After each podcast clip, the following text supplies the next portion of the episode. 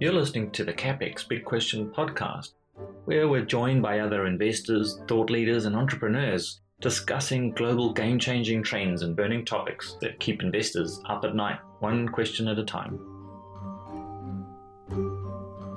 Today I've got my good friend Kim Iskyan from True Wealth Publishing here, sitting in Singapore.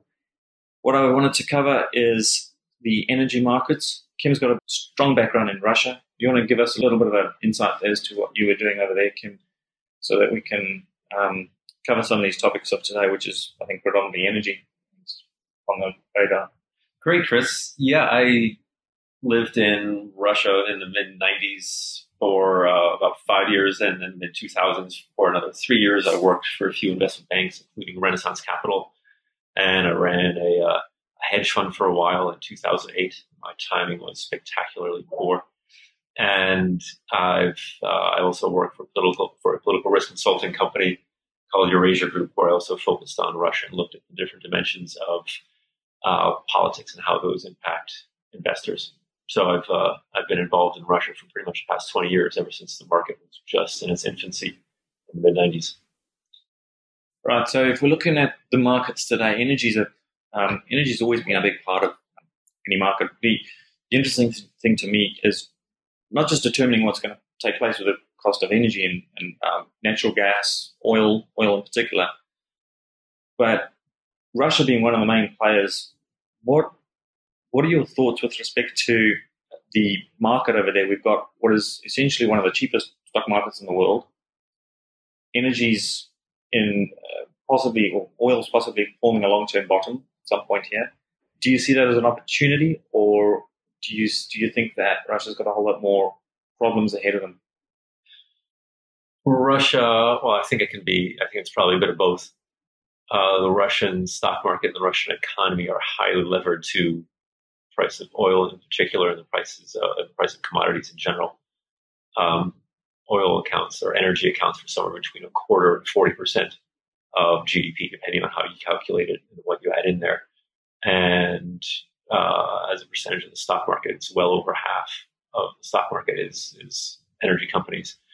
Um, and historically, uh, when oil has fallen, the Russian stock market has collapsed and the economy has collapsed. In 2008, 2009, when the price of oil fell, the Russian stock market fell 80%. The economy contracted by about 9%, which was far more than any other big or, or moderately big uh, economy in the world. I think that if we consider, if we think about oil forming a long term bottom and recovering, yeah, Russian oil stocks will recover just like oil stocks elsewhere in the world. Uh, but I think if we if we talk about valuations, there's very uh, there's very much a ceiling for Russian stock Russian stock market. A lot of people look at Russian shares and say, "Oh, look at that! It's it's so cheap. It's you know the PE of five, maybe now it's it's somewhere right around five, uh, and that's you know a discount of seventy percent to to other markets, but the thing is, you have to look at the history of that and, and the Russian stock market. It's been one of the world's cheapest for a very long time. And for good reason, I guess, which brings me to the next thing that I've been mulling over my head, which is political risk, right? So the political risk in that country is significantly different to any other commodity producer. Maybe you know, we looked at Canada, which is um, significantly lower political risk than in Russia then the metrics are quite different. So uh, when looking at something on a relative basis, you've got to look at that input factor of political risk.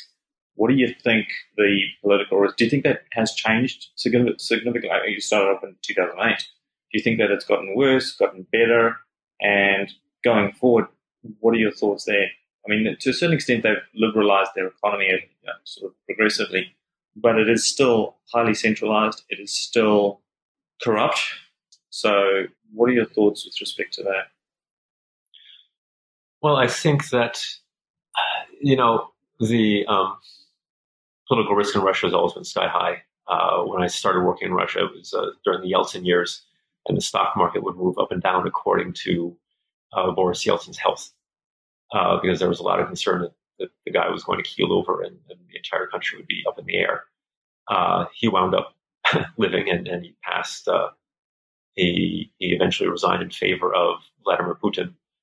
The um, the thing about uh, Russia, as well as with a lot of other countries that are less democratic, so to say, is that it's very much personality driven. In in more democratic systems, you know, the system, the, the institutions take care of ninety percent of what goes on. Things take over. There, there, there are hundreds of thousands of civil servants who do their job, and everything kind of just exists. And the person who's at the top doesn't matter that much. Yeah. But in Russia, you have to flip that over.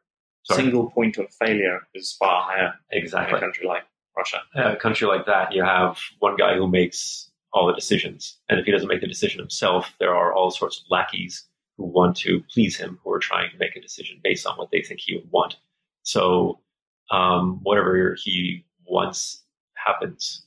And if you are an investor, if you're someone trying to map out what's going to happen in the country, you really have it's just the whims of a single person. And you can look at what he's done, you can look at what you can anticipate what he might do, but ultimately the level of political risk is dramatically higher, and um, that's not going to change. Then, if we look at Europe on their door, which is increasing their basket case, and a consumer of their energy, how much do you think that affects Russia's stability? Because Europe is is you know, increasingly devolving into a worse and worse situation. And I think back to when I was living in Europe some 15 years ago, and the political risk within Europe has significantly increased. The economic risk has significantly increased. And as we were discussing just the other day the uh, the event here in Singapore with um, with, the, with the gentleman Dane Moro from Control Risks, Europe has lost control of their borders, and that's a very significant issue. So you have a you have a, an increasing political risk in Europe. You have Russia, which has always been this politically uh, sensitive country. The dynamics between the two, do you think that we've got a leverage factor in terms of increasing risk in Russia as a result of what's taking place in Europe?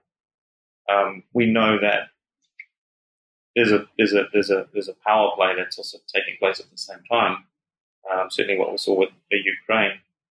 Do you have any any thoughts as to you know the impact of what's taking place in Europe and how that what the knock on effect that has for surrounding countries, with Russia in particular? Yeah, Europe is a big consumer of Russian goods, certainly Russian energy. Europe has been trying to diversify away from being as reliant on Russian energy, but it's still heavily reliant upon it. And also uh, Russian goods. Um, Europe is a major export market. So when Europe goes wobbly, uh, that's certainly bad for Russia. In the long term, what Russia's been trying to do is limit its own vulnerability to uh, Europe by looking to China. So in recent years, it's been it's implemented all sorts of long-term energy deals uh, to export energy to China. Um, it's trying to move its focus uh, more toward Asia. And that has moved in fits and starts, but China is not all that eager to buddy up to, to Russia. China understands its own dynamics and it's also looking out for itself. Um, so to get back to your question, yeah, what happens in Europe uh, has a huge impact on Russia. And I think also geopolitically, um, what happened in Ukraine was in part only possible because Europe is discombobulated.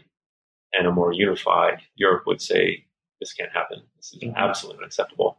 So I think there is a certain,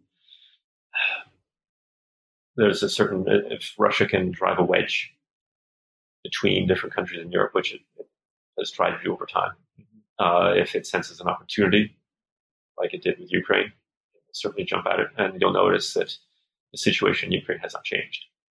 Because I come back to your comment around your um, Russian equities being cheap, right? So on a, on a pure valuation basis, we'd say Russian equities are cheap. However, with what's taking place in Europe, we could say that the political risk as a result in Russia has possibly increased, certainly not decreased. And as such, if you're going to discount valuations accordingly, then it's probably fair to say that as cheap as they may be today, it's not it's not cheap enough to buy, and it's not there, there's there's so there's further downside um, ahead of them, and it, or if not downside, there's not sufficient upside in order to in order to go long. Would that be how you'd look at it? See, the thing with uh, Russian shares is that they are so tightly linked to the price of oil. So Europe could go to hell in a handbasket tomorrow, but if the price of oil spikes, Right. Um, Russian shares would be the place you want to be. Uh, you'd want to. It's much more of a trading market than a long-term investment market. Over the long term, um, yeah, I think Russia has enormous downside because it has it's a one-product economy. It's politically a mess. Its demographics are horrible. Um, there are a million reasons to not want to be there, but in the shorter term, um, are all sorts of things that can make it spike up. So traders market. Any other thoughts with respect to energy? You've got natural gas out there, which increasingly looks like the answer. And there's a lot of power plays within that region there, certainly with Syria as well. Is that something that you look, if, if you were to, if we were to participate in Russia in some shape or form, is it possibly better to just simply participate on the back of a commodity as opposed to getting into the into the Russian market? So if you can look at what's taking place and say, well, we think, for example, natural gas is going to be a beneficiary of what takes place, then you would simply buy natural gas futures as opposed to going and investing in Russia per se. Um, yeah, I think uh, investing in the commodity itself would probably be cleaner, but I think you'd also ultimately have more um, upside just because sentiment can swing so sharply uh, with respect to Russian shares. Um, So increase of vol- increased volatility, yeah, exactly. Increased volatility. which as traders is what we like. Yeah, exactly. I think that um, uh, actually natural gas, what you, what you said earlier about liberalization of the economy, uh, in fact, I think I would argue it's, it's probably gone the opposite direction over time. In the early 2000s, shortly after Putin became president, uh, he did a whole bunch of good things in terms of, of reform, in terms of liberalizing the economy. And then over time, he's reversed almost all of those. And if you look at the uh, the share of the economy that's uh, controlled by the government, that's actually increased over time. Um, and you look at some of the biggest energy companies. You have Gazprom, which is the world's largest natural gas company, um, by a country mile in terms of reserves, and it, it, it, it's in effect a, a tool of geopolitics. Um, share price has fallen ninety percent. It's just a, a disaster of a company. And you look at the largest oil company, Rosneft. It's also majority controlled by the government, which probably isn't where you want to invest. And it's probably fair to say that that control that was enacted was on the back on the res- back of the resource boom. So you almost didn't see the the difficult because as soon as you as soon as you centralize that process, as soon as the government takes a, a bigger chunk of the pie, we know that um, we know that it's an inefficient methodology, and as such, you would you can stretch that out and extrapolate the fact that those companies would have been operating uh, less profitably because you know, um, they're run by government. But on the back of a resource boom, you don't necessarily see those metrics because you've got the commodity price that's pushing the the, um, uh, the equities higher at the same time. So it's almost like it gets masked. The inefficiencies that can get built up in that system get masked by the simple fact that you have a resource boom. Um, and now we don't have a resource boom. And so now we're on the, the other end of that particular curve, and those inefficiencies now become much more prevalent than they would otherwise. Yeah, bull market can obscure a lot of uh, a lot of problems, and that's certainly one of them. And I think also, yeah, a lot of people very much thought, well, this is a great play. Look how cheap Gazprom is. It's it's going through the roof. But in fact, uh, you know, there's a certain recognition all along that it wasn't a, a very well run company, but those problems are really do come to the forefront when times are not quite as It's like Buffett says when the tide goes out, he says Yeah, swimming. Yeah, swimming exactly. naked. And so, similar situation. The tide has gone out in terms of the commodity pricing, and so now those inefficiencies are far more visible than they were otherwise. Okay, so is there anything that you would look at in Russia from a long perspective, or is it all either neutral, not interested, or or even a, a short play? Uh, you know, there are uh, a few companies that are. There's a uh, Russia's version of Google is traded on the Nasdaq. It's called Yandex, YNDX, um, and the internet is under a fair amount of pressure in Russia, as you might expect. Uh, Google is being slowly pushed out because partly the Russian government can't control it. Um, if you bear those two things in mind, Yandex is it's a well-run company. It's quite interesting from a valuation perspective. It's a lot. So it's private, privately run. It's not Yeah, it's privately run. Yeah. Um, and again, that's quite volatile, and you can follow, you can you can track the share price versus noises the government makes about internet regulation, and you also track it um, with the oil price, which is indirectly linked to consumer spending. Right. Um, but that's one certainly to keep your eye on. And then if you had to buy a Russian oil company, or if you wanted to, there's uh, the second largest one is called Lukoil and it is uh, the government does not have a stake in it. Um, has a good dividend. It's historically been uh, operationally very strong. Um, it's run by a guy who seems to who's clearly a survivor. He's been on the right side of every sort of government um, government challenge to to the industry. But in terms of shorting, I think it's the thing is I what you don't want to do is short something that you might be squeezed out of very quickly. And just because of volatility, I think that would be difficult unless you had a, a very clear view of Yeah, oil. shorting is difficult. I mean, you only really want to short when it's a, it's a fairly obvious play because you're often fighting fighting a general trend. Okay, short. very interesting. Um, well, I appreciate your time, Kim. Super. Thanks very much. Until next time. thanks, Chris. Thank you for tuning in. CapEx Big Question podcast is sponsored by Seraph, an exclusive, private, global network of individual investors and family offices dedicated to growing their wealth exponentially by investing in game changing global trends. To learn more about Seraph, go to seraph.vc. That's S E R A P H dot V for Vicky, C for Charlie.